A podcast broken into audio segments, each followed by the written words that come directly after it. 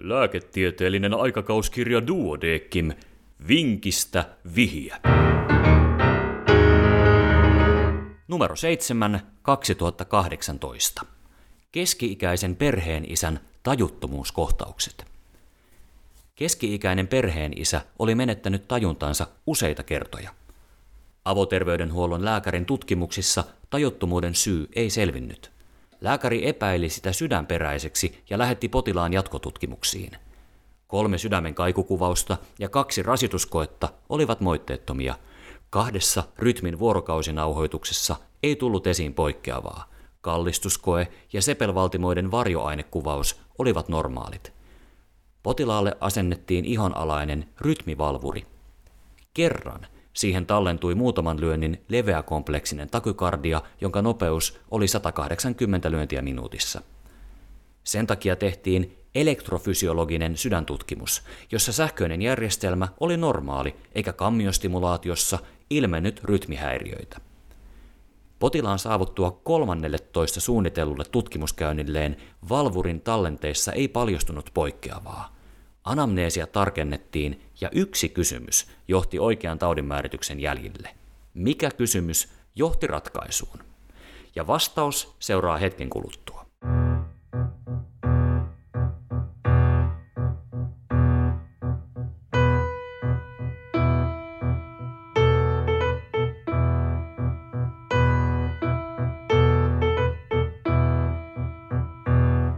Vinkistä vihja, ratkaisu. Keski-ikäisen perheen isän tajuttomuuskohtaukset. Potilaalta kysyttiin, missä tilanteissa taju katosi. Hän kertoi pienen poikansa pelaavan jääkiekkoa. Kerran hänkin oli intoutunut jäälle, varustautunut asianmukaisesti ja laittanut kaulasuojuksenkin. Kumartuessaan solmimaan luistimien nauhoja hän oli menettänyt tajuntansa ja vajonnut lattialle. Muutaman sekunnin kuluttua hän oli herännyt pirteänä. Kerran hän oli koonnut kirjahyllyä ja alimpaa hyllytasoa kurottaessaan menettänyt tajuntansa ja vajonnut lattialle. Myös mattoa pestessä ja terassilautoja naulatessa oli käynyt samoin. Kaikille tilanteille yhteistä oli kumara-asento.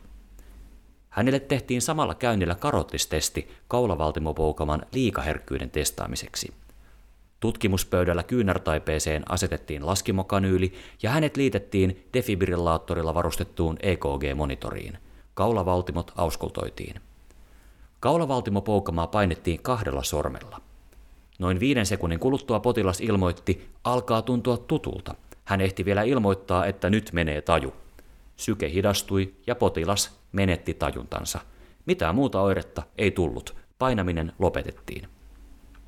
Monitorilla syke harveni 60 noin kahdeksaan lyöntiin minuutissa.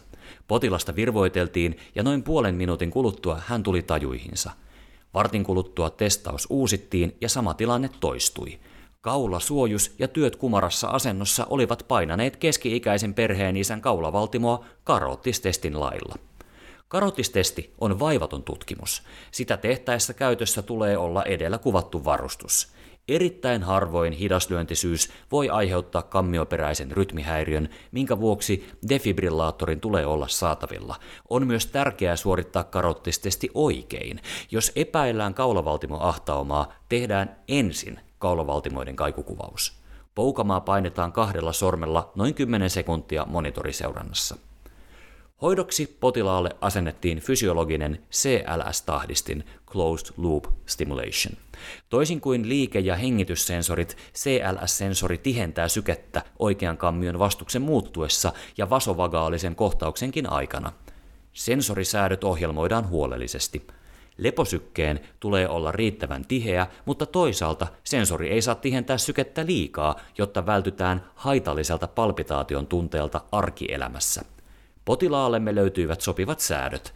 Alarajaksi 60 lyöntiä minuutissa, sensorin tihentämäksi ylätaajuudeksi 90 lyöntiä minuutissa ja eteistunnistuksen tihentämäksi ylätaajuudeksi tracking rate 150 lyöntiä minuutissa. Kolmen vuoden seurannassa hänellä ei ole enää esiintynyt tajuttomuuskohtauksia.